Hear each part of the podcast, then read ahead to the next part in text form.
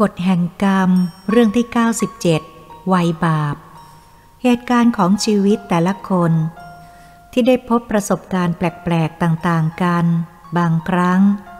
ได้ยินได้ฟังแล้วก็อยากจะหาเหตุผลมาอ้างอิง เพื่อพิสูจน์เหตุเหล่านั้นที่เกิดขึ้นแล้วเป็นความจริง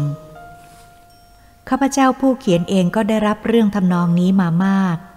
ก็ต้องพิจารณาให้ถี่ถ้วนก่อนที่จะเขียนขึ้นมาให้ท่านได้อ่าน ก็ต้องพิจารณาอีกในแง่ใดที่ขัดต่อเหตุผลบ้าง เมื่อมีเหตุผลไม่มีข้อสงสัยใด ๆ แล้ว จึงจะเขียนขึ้นเพื่อให้เกิดประโยชน์ต่อส่วนรวมเข้ากับหลักธรรม เมื่อเดือนมีนาคมพุทธศักราช 2512 วันนั้นข้าพเจ้ากลับมาจากทำงานมาถึงบ้าน ก็ได้รับบอกเล่าจากคนในบ้านว่า มีพระสงฆ์หลายองค์มาหาข้าพเจ้า และท่านบอกว่าต้องการอยากพบ นอกจากนั้น ท่านยังได้กรุณามอบนามบัตรสลักหลังไว้ว่า ท่านมาพักอยู่ที่วัดวิเศษการ ในวงเล็บ หมื่นรัก จังหวัดธนบุรี นามของท่าน พระพิสารธรรมรังสี วัดคูหาสวรรค์ รองเจ้าคณะจังหวัดพัทลุง ขอให้ข้าพเจ้าไปพบท่าน เพราะความประสงค์ของท่านอยากจะพบจึงเดินทางมา ทั้งอยากจะมอบของสำคัญให้ข้าพเจ้า และท่านมีเวลาน้อยจะรีบเดินทางกลับปักใต้ บังเอิญมีผู้นัดมาพบข้าพเจ้าที่บ้าน จึงหาเวลาว่างไม่ได้ ข้าพเจ้าคิดไม่ตกจึงได้โทรศัพท์ไปหาเพื่อน ซึ่งเป็นนายทหารอยู่ใกล้ ๆ วัดที่ท่านพัก ขอร้องให้ช่วยเป็นตัวแทนไปพบท่านเจ้าคุณพิสารธรรมรังสี และพระสงฆ์ที่ร่วมเดินทางมากับท่าน ส่วนข้าพเจ้าต้องขอโทษที่ไม่มีเวลา ต้องคอยผู้ที่นัดพบ เมื่อผ่านไปสักครู่หนึ่งก็ได้รับโทรศัพท์จากเพื่อนนายทหารบอกมาว่า คุณให้ผมเป็นผู้แทนไปหาท่านรองเจ้าคณะนั้นผมไปแล้ว แต่ความประสงค์ของท่านต้องการพบคุณโดยเฉพาะ เพราะอยากรู้จัก ท่านเสียเวลาเดินทางมาครั้งนี้ ค้างคืนค้างวันมาในรถไฟ ท่านไม่มีธุระนอกจากอยากจะพบคุณ วันนี้ท่านเดินหาบ้านคุณเสียเวลาไปตั้งครึ่งวัน เมื่อพบบ้านคุณแล้วก็ยังไม่พบตัวคุณ ท่านก็ไม่สบายใจ กลัวจะเสียเวลามาเปล่า ทั้งท่านไม่มีเวลามากนัก ท่านจะรีบกลับ ข้าพเจ้าฟังแล้วก็ไม่สบายใจ ตกลงบอกข้าพเจ้าจะไปเดี๋ยวนี้ และสั่งคนที่บ้านไว้ว่า ผู้ที่นัดมาขอพบขอให้นั่งรอหน่อย เพราะมีธุระด่วน หากรอไม่ได้ขอให้นัดใหม่เป็นวันรุ่งขึ้น 16นาฬิกาตรง แล้วก็รีบออกจากบ้านเรียกแท็กซี่ตรงไปฝั่งทน แวะไปชวนเพื่อนไปพบท่านด้วย เมื่อขึ้นไปบนกุฏิก็พบท่านอยู่พร้อมห้าหกองค์ข้าพเจ้ากราบนมัสการทั่วทุกองค์ ขออภัยที่ทำให้ท่านเสียเวลา ทราบว่าท่านได้มีความสนใจหนังสือที่ข้าพเจ้าเขียน ท่านเจ้าคุณพิสารธรรมรังสีได้กรุณามอบของให้ข้าพเจ้า พระคุณเจ้าทุกองค์ล้วนแต่เป็นเจ้าอาวาสและพระผู้ใหญ่ ท่านก็มีความยินดีที่ได้พบข้าพเจ้า เมื่อได้สนทนาแล้วท่านเจ้าคุณพิสารธรรมรังสีได้เล่าเรื่องครูผู้หนึ่ง ได้ตาย หรือสลบไปแล้วกลับฟื้นขึ้นมา และได้เล่าเรื่องที่ประสบเหตุการณ์ในระหว่างที่สลบไป คือตายไปแล้ว เพราะชีพจรหยุด ปกติเราจะเรียกว่าตาย หากจะพูดทางสมัยนี้เขาเรียกว่าสลบไป เพราะถ้าตายก็ไม่มีโอกาสฟื้นขึ้นมา ท่านผู้ประสบเหตุการณ์นั้นเป็นครู ชื่อฉาย สุวรรณนิมิตบ้านปากพยูนตำบลอำเภอปากพยูนจังหวัดพัทลุง เรื่องที่เป็นข่าวนั้นคือ เรื่องนี้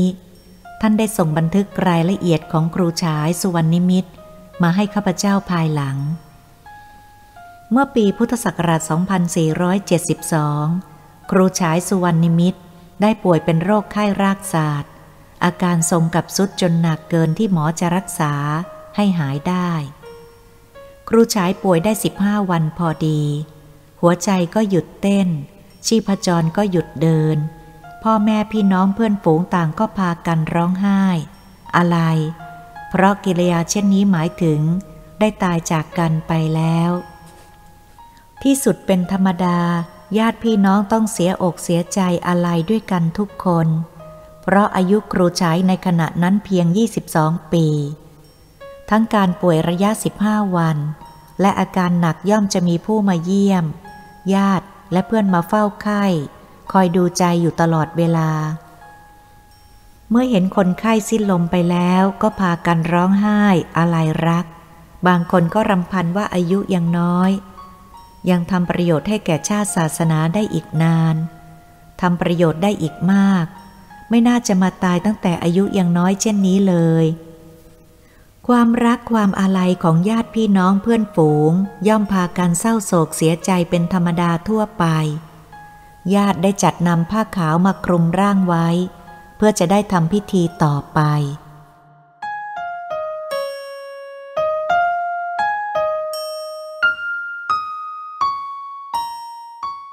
ส่วนเพื่อนบ้านที่เป็นช่างไม้ก็พากันมาช่วยด้วยใจสมัคร หาไม้กระดานมาต่อลงเพื่อใส่ศพ ทั้งเลื่อยทั้งสายทั้งตอกทำด้วยความรีบร้อนและสมัครใจ เป็นธรรมดาบ้านที่มีคนตายก็ต้องมีเพื่อนบ้านที่รักนับถือมาเยี่ยมศพ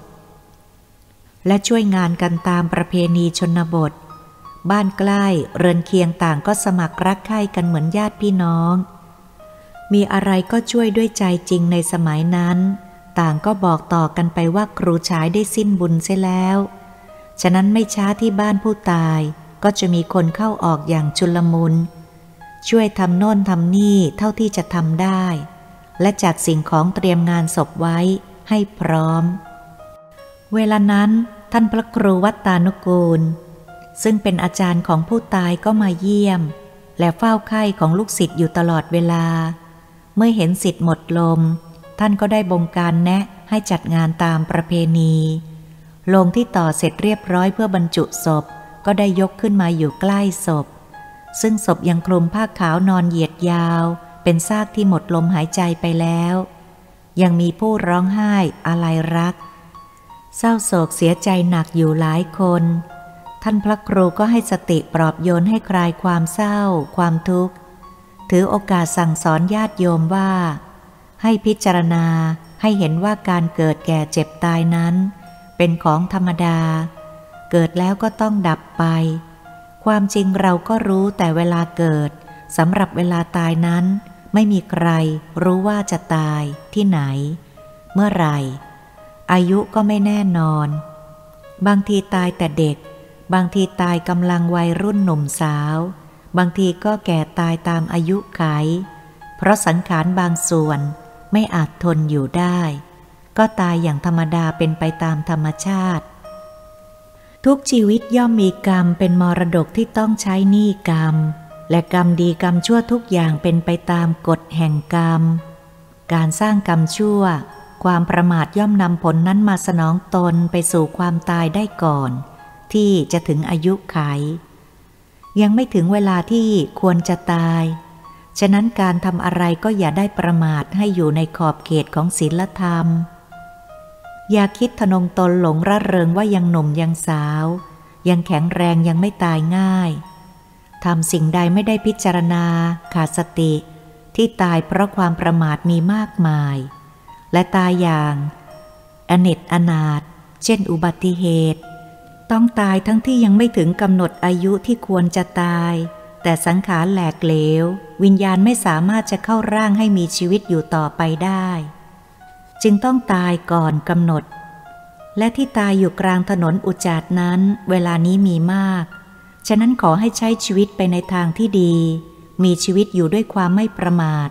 อยู่ในขอบเขตของศีลธรรม มีจิตใจเมตตาปราณี ให้แผ่ความเมตตากรุณาให้แก่สัตว์โลกที่เห็นผิดเป็นชอบทั่วไป เป็นการสร้างกรรมดี จะนำสิ่งที่เป็นสิริมงคลแก่ตัวเราเอง เหตุการณ์ที่บ้านครูฉายนั้น ร่างที่นอนนิ่งสงบเพราะทุกคนคิดว่าแกตายแล้ว นับแต่หมดลมผ่านไปได้เจ็ดชั่วโมง ร่างที่คลุมด้วยผ้าขาวก็รู้สึกเคลื่อนไหวน้อยๆขึ้น เสียงแผ่วเบาที่ร้องขอน้ำดื่มจากปากครูชาย ทุกคนตกตะลึงตื่นเต้น บางคนได้สติไวเท่าความคิด รีบเปิดผ้าคลุมหน้าแล้วฟังเสียง เมื่อแน่ใจว่าครูฉายฟื้นแน่ ก็ยกศีรษะ เอาน้ำมาค่อยๆ กรอกใส่ปากให้ดื่ม ทีละน้อยๆ ตามความประสงค์ของผู้ขอ ต่อมาทุกคนเกิดความปีติยินดี ที่กำลังร้องไห้เสียใจ ก็กลับหัวเราะดีใจ บอกให้รู้ทั่วไปว่าบัดนี้ ครูฉายได้ฟื้นขึ้นมาแล้ว เป็นเรื่องอัศจรรย์มาก คนที่เข้าใจว่าตายไปแล้วเจ็ดชั่วโมงกำลังจะเตรียมยกศพใส่โลง กลับฟื้นคืนชีพขึ้นมาได้ ต่างตะลึงตื่นเต้นดีใจ ก็บอกต่อกันไปด้วยความปีติยินดี ความเศร้าโศกก็กลายเป็นความตื่นเต้นดีใจทั่วกัน ส่วนครูฉายนั้นเมื่อได้ดื่มน้ำแล้วไม่ช้าก็เกิดกำลัง ที่ต้องนอนป่วยอยู่สิบห้าวัน ต้องทรมานลุกไม่ไหวนั้น บัดนี้ความรู้สึกเช่นนั้นไม่มีอีกแล้ว รู้สึกว่ากำลังจะเริ่มแข็งแรงเป็นปกติ ลืมความเจ็บไข้ทุกข์ลงหมดสิ้น เกิดรู้สึกตัวว่าเมื่อตนกำลังตื่นรู้สึกตัว ได้ยินเสียงแว่วในหู มีเสียงคนร้องไห้รำพึงรำพันด้วยความรัก ความอะไร มื่อลืมตามองดูเห็นคนยังร้องไห้ตาแดงๆ จึงเกิดความสงสัยนึกในใจว่า นี่เขาทำอะไรกันนะ ผู้คนมากมายขวักไขว่อย่างนี้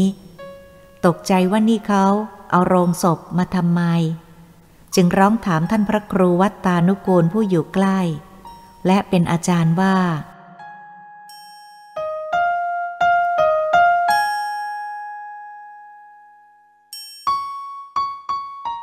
านอาจารย์ครับ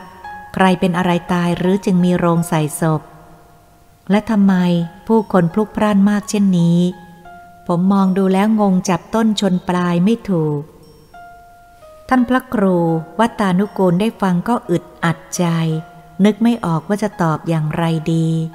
ครูฉายอยากรู้จึงได้รบเร้า ขอทราบว่ามีอะไรเกิดขึ้นในบ้าน ท่านพระครูคิดแล้วก็ตอบว่า เธอนึกดูให้ดีว่า ป่วยหนักในระยะสิบห้าวันแล้ว เธอก็สลบไป ไม่มีลมหายใจ หัวใจหยุดเต้น ทุกคนเขาก็เข้าใจว่าเธอได้ตายไปแล้ว เขากำลังจะจัดงานศพของเธอ และจัดร่างของเธอใส่โลง ก็เป็นบุญที่เธอได้ฟื้นขึ้นมาเสียก่อน มิฉะนั้นก็คงลำบาก เมื่ออยู่ในโลงแล้วเกิดฟื้นขึ้นมาคงยุ่งมาก เวลานั้นคนที่มาช่วยในงานต่างก็มารุมล้อมครูฉาย เพื่อฟังเรื่องราว เพราะทุกคนก็สนใจที่คนตายแล้วฟื้นขึ้นมาพูดได้ คงจะมีเรื่องเล่าให้ฟังมากมาย เหมือนคนสมัยก่อนที่ตายแล้วฟื้น เช่นเดียวกัน ครูฉายก็งงเมื่อได้ฟังเรื่องราวของตนเอง ไม่จริงหรอกครับ ผมยังไม่ตาย เพียงผมหลับแล้วก็ฝันไปเท่านั้น ทุกคนสนใจมาก ต่างมารุมล้อมรอบตัวของครูฉาย อยากจะถามเรื่องราว เวลาสลบ ทุกคนอยากรู้ ท่านพระครูเห็นว่ารบกวนคนไข้ เพิ่งจะฟื้นขึ้นมาใหม่ๆ จะต้องมาคอยเล่าคอยตอบเหตุการณ์ คนไข้ยังไม่มีกำลังแรงพอ จึงสั่งให้นอนพักเอากำลัง แล้วท่านก็ขอร้องทุกคนงดความอยากรู้ไว้ก่อน สั่งคนไข้ว่า ยังไม่ต้องตอบคำถาม ยังไม่ต้องเล่าเรื่องอะไรเวลานี้ และขอร้องให้หยุดการรบกวนคนไข้ที่เพิ่งฟื้นใหม่ ๆ ขอให้คนไข้มีกำลังแข็งแรงเสียก่อน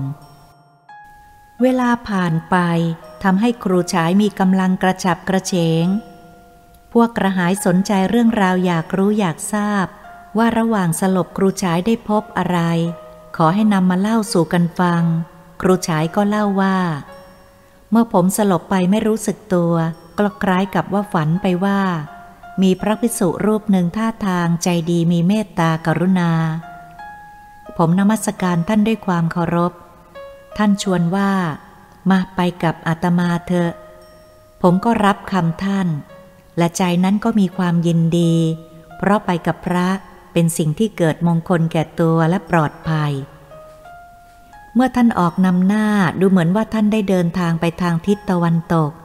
แล้วมาขึ้น บนรถสายใหญ่ยาว ถนนสายนี้ตรัสตรงจากทิศเหนือมาสู่ทิศใต้ พระพิสุรูปนั้นได้นำหน้าผมเดินไปตามทาง มุ่งตรงไปทางทิศเหนือ เมื่อเดินไปได้สักพักหนึ่งก็เห็นคนมากมายพลุกพล่าน ทุกคนรีบร้อนรวดเร็ว จนมองหน้าไม่ทัน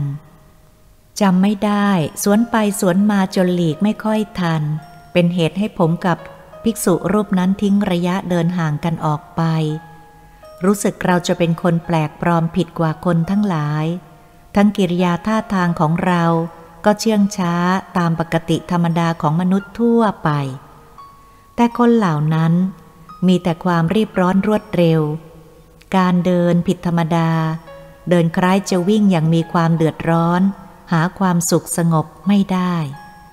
มีแต่ความเดือดร้อน หาความสุขสงบไม่ได้ มีแต่ความลุกลี้ลุกลนคล้ายจะกลัวภัยอันตรายจะเกิดขึ้น จึงเร่งรีบเอาตัวรอด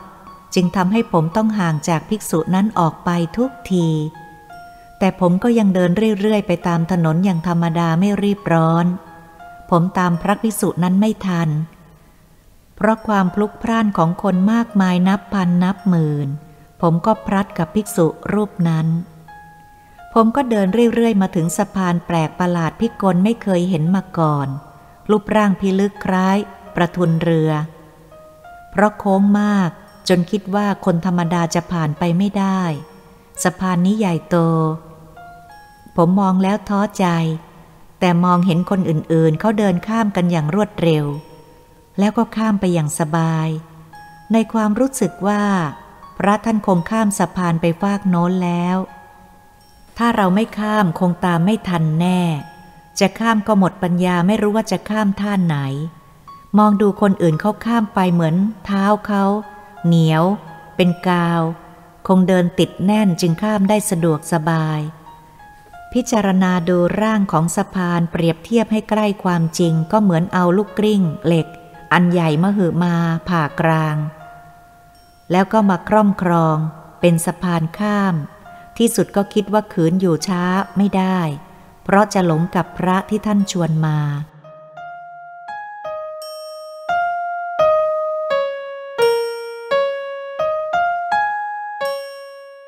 คิดแล้วผมก็ตะเกียกตะกายคลานขึ้นบนสะพานประหลาด ค่อยๆยยันตัวเหมือนกบเขียดที่ค่อยๆคลานทีละคืบ กลัวจะเลื่อนตกลงมา แต่คนอื่นนับหมื่นหมื่นเขาข้ามกันอย่างธรรมดาสบาย ยกเว้นผมคนเดียวที่ค่อยๆไต่ตามขึ้นไปช้าๆ เพราะความกลัวตก จนจะถึงหัวสะพานอีกฟากหนึ่ง ก็ค่อยๆหายใจทั่วท้อง เมื่อลุกขึ้นยืนมองหาพระพิสุรูปนั้นก็ไม่ทราบว่าหายไปทางไหนเสียแล้ว จะถามพวกที่เดินขวักไขว่ก็คิดว่าพวกนี้คงไม่ยอมหยุดพูดเป็นแน่ แต่เกิดความรู้สึกว่าพระพิสุรูปนั้น เมื่อท่านเดินลงสะพาน คงจะเดินไปอีกทางหนึ่ง เป็นทางรกมาก และทางเดินก็ลำบาก เมื่อเกิดความรู้สึกเช่นนั้นแล้วก็รีบหันไปดูทางพระภิกษุรูปนั้น เห็นยังยืนนิ่งรออยู่ ผมเห็นทางที่พระพิสุรูปนั้นจะเดินต่อไปเป็นทางรกมาก เป็นป่าเป็นพงเกือบจะมองไม่เห็นทาง จะต้องบุกเข้าไปอย่างลำบาก ผมจึงบอกท่านว่า หลวงพ่อครับ ทางนี้ผมตามท่านไปไม่ได้ครับ ผมกลัวมันรกและลำบากมาก ผมรู้สึกว่าจะไม่สามารถไปได้ครับ ท่านยิ้มและพูดด้วยความสงสารและเอ็นดูว่า ทางนี้ไม่ใช่ทางที่เธอสามารถจะไปได้ เวลานี้อาตมารู้อยู่แล้ว สายตาของเธอยังมืดมัวไม่เห็นทาง เธอจึงยังไปไม่ได้ น้อยคนนักที่จะได้มีโอกาสผ่านทางนี้ไปได้ เพราะคนส่วนมากขาดความอดทน ปฏิบัติสิ่งง่าย ๆ จึงมองเห็นแต่ความยากลำบาก เขาหลงแต่ความสะดวกสบายงมงายว่าเป็นทางแห่งความสุข ลืมตัวลืมตน ต้องการแต่สิ่งตามอารมณ์สนุกสนาน เรามีทางเดินอยู่สองทาง คือทางหนึ่งมีความสนุกสนาน มีความสะดวกสบาย ตามความรู้สึกของกิเลสตัณหา ปล่อยให้อารมณ์พาไป ความสะดวกสบายไม่ถาวรยั่งยืน ทางนี้เรายังงมงายขาดสติ มีความประมาท เห็นความทุกข์เป็นความสบายก่อน และต้องรับความทุกข์ยากลำบากภายหลัง และอีกทางหนึ่งต้องมีความอดทนใช้สติปัญญา ต้องปฏิบัติให้ได้รับความลำบากก่อน เพราะต้องตัดกิเลสตัณหาทำจิตใจให้สะอาดบริสุทธิ์ เมื่อถึงที่สุดแล้วก็จะพบความสุขสบายที่ยั่งยืนถาวรตลอดไป เธอก็จงกลับไปเถิด เราแยกทางกันตรงนี้ ส่วนอาตมาจะเดินไปตามทางของอาตมา ขอให้เธอกลับไปหาพ่อแม่พี่น้องเถอะ แล้วก็ให้ศีลให้พร ผมก้มลงนมัสการท่าน และท่านก็ออกเดินไปจนลับสายตา เมื่อผมไม่ได้ตามพระภิกษุรูปนั้นไป ผมก็นึกว่าเราควรจะเดินทางไปทิศเหนือ เมื่อตัดสินใจแล้วก็ออกเดินทางทันที ถนนที่เดินนั้นวกเป็นข้อศอก การเดินทางนี้ไม่มีผู้คน ไม่รู้ว่าพวกนั้นหายไปไหนหมด ข้ามสะพานแล้วก็ยังไม่เห็นใคร รู้สึกเดินทางมาคนเดียว เมื่อเลี้ยวไปทางตะวันตกก็พบตลาด สองฝากถนนเป็นเรือนชั้นเดียว มีร้านขายของ ผมล้วงกระเป๋ากางเกง เห็นมีเงินอยู่สองสลึง ผมเลยเดินเข้าไปซื้อลูกเงาะสองพวง พวงละสลึง เมื่อเดินต่อไปเห็นมีทางเล็กเดินได้เฉพาะคนเดียว แต่รกรุงรังไม่น่าจะเดิน เมื่อหมดทางอื่นก็จะต้องเดินทางไปทิศเหนือ ก็จำเป็นจะต้องเดินต่อไป ไม่ว่าจะได้รับความลำบากอย่างไร มือถือเงาะมาสองพวง ตั้งใจจะเอาไปฝากพ่อแม่เสียหนึ่งพวง และจะกินเองหนึ่งพวง ยิ่งเดินทางก็ยิ่งลำบากมากขึ้น ต้องบุกเข้าไปในดงหญ้า ฝ่าเข้าไปในดงไม้ทำให้หวาดกลัวขึ้นมาว่า เราคงหลงทางเสียแล้ว และคงกลับบ้านไม่ถูก จึงปริดเงาะออกจากพวง และเดินพลาง กินพลาง นึกในใจว่า หากเราหลงเวลาจะย้อนกลับมาทางเก่า จะได้อาศัยเปลือกเงาะที่ทิ้งไว้ตามทางเป็นที่สังเกต จะได้กลับถูก เดินไปกินไปจนเงาะหมดทั้งสองพวง ก็มาโผล่ออกมาเห็นสุดทางไม่มีทางไปอีก เพราะเบื้องหน้านั้น เป็นอีกภพหนึ่ง เพราะแผ่นดินตรงนั้นเป็นที่สูง ถูกปาดออกจากกันเป็นฉากตั้งชัน เมื่อยืนอยู่ก็มองเห็นเบื้องต่ำ ก็รู้ตัวว่าอยู่เบื้องสูงลิฟมองลงมาเหมือนเหวลึก ไม่มีทางใดจะลงไปเบื้องล่างได้ มองดูจิตใจมันอ่อนเปียกหมด รู้สึกวิววิวพานจะเป็นลม เมื่อชินต่อการมองลงไปข้างล่างแล้ว ก็มองเห็นมีคนมากมายวิ่งวุ่นชุลมุน เราอยู่ข้างบนมองลงไปดูเบื้องล่าง ลึกลงไปจนมองเห็นคนเท่านิ้วมือ คนพวกนั้นวิ่งกันชุลมุนวุ่นวาย และดูเหมือนจะมีทั้งหญิงและชาย และถ้าจะดูให้ชัดก็รู้สึกว่า จะมีการต่อยตีชกกันฆ่าฟันอย่างชุลมุน ไม่รู้ว่าใครเป็นใคร พบหน้ากันเป็นตี พบหน้ากันเป็นฆ่า เกิดนึกสนุกขึ้นมาว่า เราชอบดูเขาต่อยเขาตีเขาชกกัน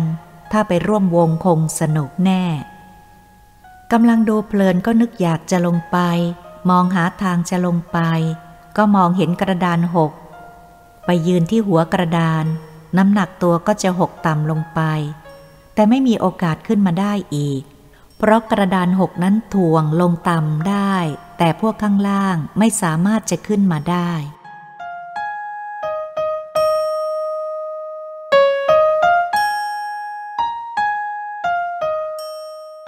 กำลังคิดจะขยับไปยืนหัวกระดานแต่ลังเลใจอยู่ แต่แล้วก็มองลงไปก็เห็นมีไฟเปลวส่องลูกใหม่ เผาผลาญไล่หลัง พวกคนเหล่านั้นก็ต้องวิ่งหนีล้มละเนระนาด ที่ลุกขึ้นได้ก็วิ่งหนีต่อไปอย่างหัวซุกหัวซุน แต่ไปไม่ได้ไกล ก็เกิดมีภูเขาขวางกั้นไว้ต้องชะงัก แล้วก็ถูกไฟลุกลามไล่หลังมาเผาผลาญย่างสดจนเป็นเท่าทาน เพราะไม่สามารถจะหลบไปทางใดได้ เหมือนกำแพงภูเขากั้นไว้ เมื่อไฟดับภูเขาก็หายไป คนพวกนั้นก็เกิดขึ้นมาใหม่ และตรงเข้าทำร้ายร่างกายชกต่อยฆ่าฟันกัน อย่างไม่มีเวลาจะหยุด และไฟก็เกิดลุกขึ้นทางหลัง พวกคนเหล่านั้นก็พากันตกใจหวาดกลัว วิ่งหนีหัวซุกหัวซุน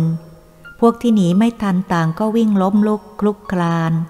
เมื่อหนีไปข้างหน้าก็เกิดมีภูเขาเป็นกำแพงขึ้นมากั้นไว้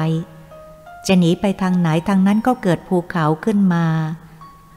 เสียงร้องโอดครวญร่ำไห้ระงมทั่วไปอย่างน่าสมเพศเวทนา ด้วยภาพเจ็บปวดแสนสาหัส ก่อนไฟจะเผาไหม้เป็นจุน ที่สุดคนก็นับจำนวนพันจำนวนหมื่นก็ถูกไฟครอกตายหมด แล้วก็เกิดใหม่ ผมเห็นเหตุเช่นนั้นเกิดขึ้นตื่นเต้นกลัวขึ้นมาทันที มันไม่ใช่เรื่องสนุกตามที่ผมคิดเสียแล้ว ถ้าเราลงไปได้คงไม่มีโอกาสได้ดูเขาตีกัน คงจะต้องหนีไฟไม่พ้น ผมกลัวตาย ผมหวาดกลัวอย่างขนพองสยองกล้าว ใจคอหายหมด ใจสั่นแทบสิ้นสติ เมื่อไฟเผาร่างคนจนสูญสิ้นไปต่อหน้าต่อตา ผมไม่อยากเห็นแล้ว ผมหลับตาด้วยความหวาดกลัวแทบเสียสติแทบจะเป็นบ้า ผมคิดถึงบ้าน คิดถึงพ่อแม่พี่น้องเพื่อนฝูง ผมอยากกลับบ้าน ผมอยากกลับบ้านเร็วๆ ผมนึกถึงหลวงพ่อองค์นั้น ถ้าท่านมาด้วยผมคงอุ่นใจ และท่านบอกให้ผมกลับบ้าน พอนึกเท่านั้น ความรู้สึกของผมก็จมวูบหายไป เมื่อผมรู้ตัวอีกครั้งก็ได้ยินเสียงคนร้องไห้อยู่ข้างๆ และเสียงสะอึกสะอื้น เมื่อผมรู้สึกตัวอีกครั้งได้ยินเสียงคนร้องไห้อยู่ข้างๆ และเสียงสะอึกสะอื้น เมื่อผมรู้สึกตัวว่าผมป่วยจนสลบแล้วก็ฝันไปทำให้พ่อแม่ญาติพี่น้องนึกว่าผมตายกำลังจะนำผมบรรจุลง แต่มันเป็นความฝันที่แปลกประหลาดอย่างน่าคิด เมื่อผมเข้ารับการศึกษาจนออกทำงานเป็นครู ก็ยังไม่เชื่อสวรรค์นรก นับแต่ผมได้ไปพบเห็นไฟเผาผลาญคนที่ต่อยตีทำร้ายกันและกัน จนไหม้เป็นฐานแล้ว ผมต้องยอมรับว่าบัดนี้ เชื่อแล้วทั้งกลัวทั้งหวาดหวั่นพรั่นใจในความทุกข์ทรมาน อย่างไม่มีที่สิ้นสุด และคิดว่าคนทำดีสร้างบุญกุศล มีพร้อมทั้งกตัญญูกตเวที จะต้องไปสู่อบายนรกนั้นไม่มีแน่ และคนสร้างกรรมชั่วทำลายชีวิตสัตว์และชีวิตมนุษย์นั้น จะไปขึ้นสวรรค์ก็คงเป็นไปไม่ได้เช่นเดียวกัน ฉะนั้นบัดนี้ผมจึงเชื่อแน่ว่าใครสร้างกรรมดีหรือกรรมชั่ว ย่อมเป็นมรดกของผู้นั้นเอง ที่จะติดตามสนอง ลบล้างความรู้สึกเดิมที่เคยคิดว่า คนทำชั่วได้ดี คนทำดีได้ชั่วเสียสิ้น การดูหมิ่นดูถูกนรกไม่มีสวรรค์ไม่มีนั้น ได้สิ้นสุดลงแล้ว บัดนี้ผมเชื่ออย่างไม่มีข้อสงสัยใด ๆ เหลืออยู่อีกแล้วข้าพเจ้าผู้เรียบเรียงเรื่อง จากข้อความบันทึกของครูฉาย สุวรรณนิมิต ซึ่งท่านเจ้าคุณพระพิสารธรรมรังสี วัดคูหาสวรรค์จังหวัดพัทลุง ท่านได้กรุณาส่งมาให้ พระคุณท่านได้กรุณาช่วยผม เผยแพร่หนังสือชุดกฎแห่งกรรม จนเป็นที่สนใจของประชาชน ชาวจังหวัดภาคใต้เป็นจำนวนมาก ข้าพเจ้าขอนมัสการกราบมาด้วยความเคารพอย่างสูง ที่ให้ความกรุณาเมตตาข้าพเจ้าตลอดมา เมื่อได้พิจารณาเรื่องของครูชายสุวรรณนิมิต เมื่อตอนที่เห็นว่าพวกคนที่ตายไปแล้ว หรือจะพูดให้ถูกก็คือ พวกสัตว์นรกกำลังตีชกต่อยกันอย่างชุลมุน ก็คิดว่ามันน่าสนุกสนานดี อยากจะลงไปดูให้ใกล้ๆ แล้วก็อยากไปชกต่อยร่วมสนุกกับเขาด้วยความมันมือ แต่พอไปเป็นไฟนรกกำลังเผาผลาญไล่หลังเข้ามา พวกเหล่านั้นต่างคนต่างหนีกระจัดกระจายกันออกไปเพื่อเอาตัวรอด แต่จะหนีไปทางใดก็เกิดเป็นภูเขากั้นไว้จนหมดทางหนี แล้วก็ถูกไฟเผาผลาญเสียงร้องครวญคราง เมื่อถูกไฟครอกเจ็บปวดอย่างแสนสาหัส อย่างแสนทุกข์ทรมาน ครูชายเห็นเช่นนั้นก็เกิดความหวาดกลัวตื่นเต้น สยดสยอง ไม่อยากเห็นไม่อยากดู เพราะเหตุการณ์เหล่านั้น มันไม่ใช่ชกต่อยฆ่าฟันกันอย่างธรรมดา นี่มันเป็นกรรมตามสนอง ใช้กรรมไม่มีที่สิ้นสุดในอีกภพหนึ่ง ในที่ลี้ลับทำให้ข้าพเจ้านึกถึงท่านผู้หนึ่งที่ข้าพเจ้าคุ้นเคย และนึกถึงเยาวชนนักศึกษานักเรียนวัยรุ่นของชาติ ในยุคปัจจุบันนี้ ก็ชอบชกต่อยทำร้ายร่างกายกันด้วยคมอาวุธ และปืนจนเสียชีวิต ท่านผู้นั้นเล่าว่า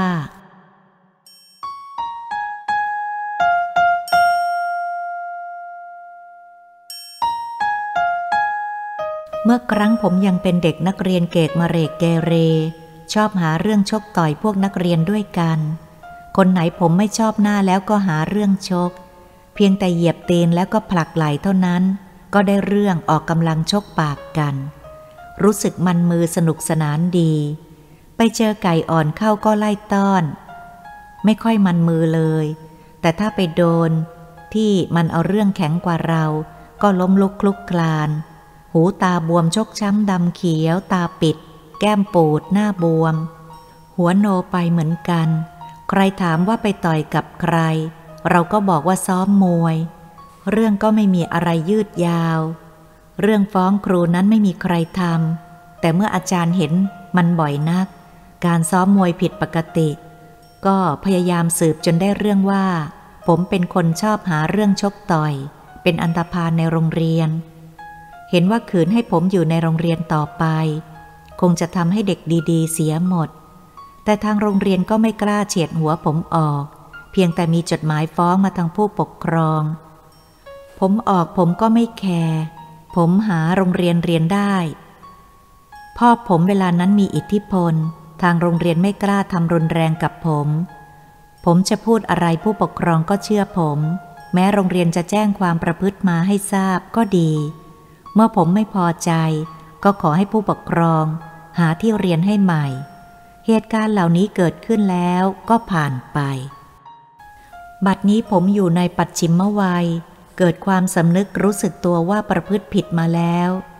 คิดย้อนหลังแล้วมันเกิดหนาวสะท้อนเข้าหัวใจ ว่าผมทำผิดอย่างใหญ่หลวงเมื่อครั้งเป็นวัยรุ่น ปล่อยตัวหาความสนุกสนานไปตามอารมณ์ คิดแต่ในทางชั่ว ห่างไกลจากความดี เมื่อได้อ่านเรื่องกรรม บัดนี้ผมเชื่อแน่ ไม่มีข้อสงสัย เมื่อก่อนใครจะมาพูดเรื่องเวรเรื่องกรรมหรือบุญบาป ผมหัวเราะเยาะใส่หน้าว่า เป็นพวกงมงายป้อปดมดเท็จ แต่เดี๋ยวนี้ผมขอสารภาพ กรรมนั้นมีจริง เราทำสิ่งใดแล้ว มันก็แฝงอยู่ในตัวเรา คอยเวลาสนอง ไม่ว่าพบนี้หรือพบหน้า หนีไม่พ้น เหตุที่ผมเชื่อก็เพราะผมได้ประสบมากับตัวเองแล้ว ก็คือ วันหนึ่งบุตรคนโตซึ่งอยู่ที่โรงเรียนหนึ่งในพระนคร เห็นจะไม่ต้องเอ่ยชื่อ วันนั้นเป็นครั้งแรกที่ทำให้ผมตกใจ เมื่อเห็นลูกชายคนโตเดินเข้ามาในบ้าน หน้าตายับเยินด้วยท่าทางสะบักสะบอม หน้าตาบวมอย่างหมดแรง เมื่อซักถามก็ได้ความว่า มีนักเรียนเกเรโรงเรียนแห่งหนึ่งเกิดเป็นอริเ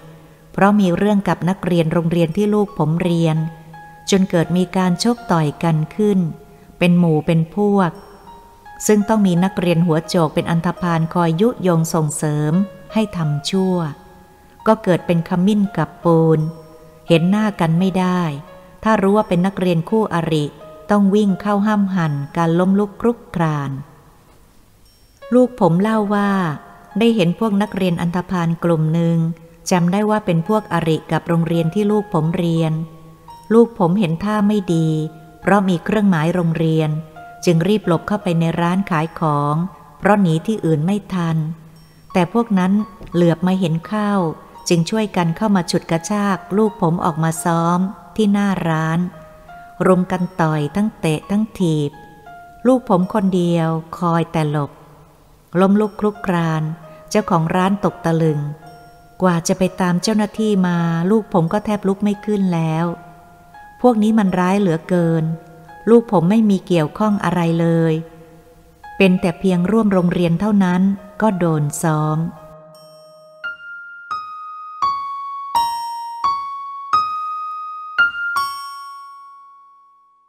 เมื่อผมรู้เรื่องก็โกรธจนใจสั่น ปากสั่น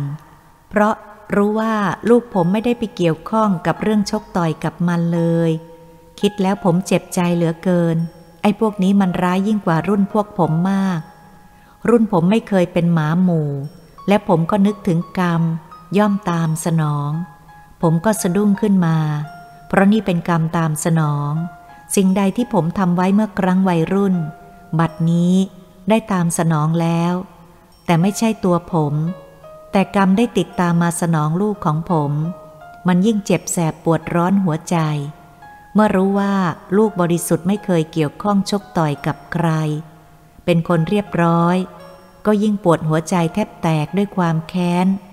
ยิ่งกว่าตัวผมถูกเองเสียอีก เพราะถ้าระงับใจไม่ได้ ก็จะก่อเวรก่อกรรมกันต่อไป ไม่สิ้นสุด ต่อมาไม่นานผมก็ตกใจแทบสิ้นสติอีก ลูกคนเล็กของผมถูกเพื่อนๆพยุงตัวลงจากรถ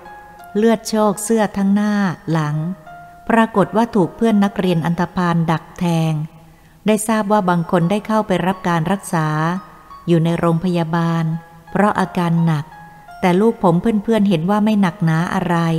ก็พาหลบมาบ้าน ปรากฏว่า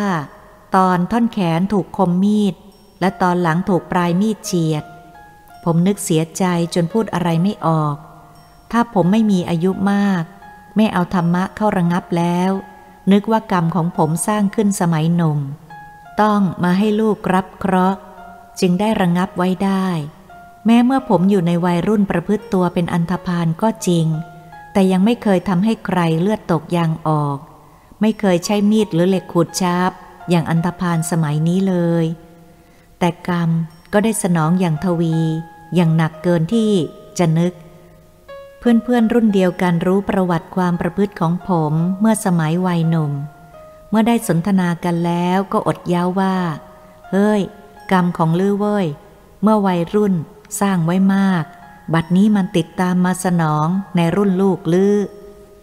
ผมได้ยินก็โกรธไม่ลง เพราะรู้ตัวว่ามันเป็นความจริง ได้แต่พยักหน้ารับความจริงอย่างเศร้าใจ เพราะไม่รู้จะพูดอะไรดีกว่านั้น นี่แหละครับ ผมจึงได้เชื่อเมื่อมีอายุแล้ว ถ้าผมเชื่อเมื่อวัยรุ่น เรื่องกรรมตามสนองผมก็คงจะไม่มี เมื่อนึกถึงไฟนรกเผาพวกชกต่อยอันธพาลในนรกของครูชายที่ได้พบเห็นมาแล้วทำให้ข้าพเจ้านึกถึงวัยรุ่นในยุคปัจจุบันนี้ มีจำนวนไม่น้อยที่ยังห่างไกลจากศีลธรรมของพุทธศาสนา จึงมีจิตใจเหี้ยมโหดดุร้าย ผิดธรรมดาจากผู้มีจิตใจปกติ เพียงมีเรื่องเล็กน้อยก็ทำลายชีวิต ขาดความเมตตากรุณา ไมิได้นึกถึงอกเขา อกเราว่า พ่อแม่พี่น้อง ผู้ถูกทำลายชีวิตจะเศร้าโศกเสียใจเพียงไร กรรมอันชั่วช้านี้จะติดตามสนองผู้สร้างกรรมแน่นอนหนีไม่พ้น เพียงอยู่แต่เวลาเท่านั้น เช่นครูฉายได้เห็นวิญญาณพวกอันธพาลได้เข้าทำร้ายซึ่งกันและกันฆ่าฟันชกต่อยไม่มีเวลาหยุด แล้วไฟนรกก็ลุกไล่ล้อม เผาผลาญอย่างทรมานแสนสาหัส วนเวียนตลอดเวลาไม่สิ้นสุด ต้องใช้หนี้กรรมตลอดไปไม่มีวันหยุด ตลอดชั่วกับชั่วกัน เป็นเรื่องที่น่าคิดเรื่องหนึ่ง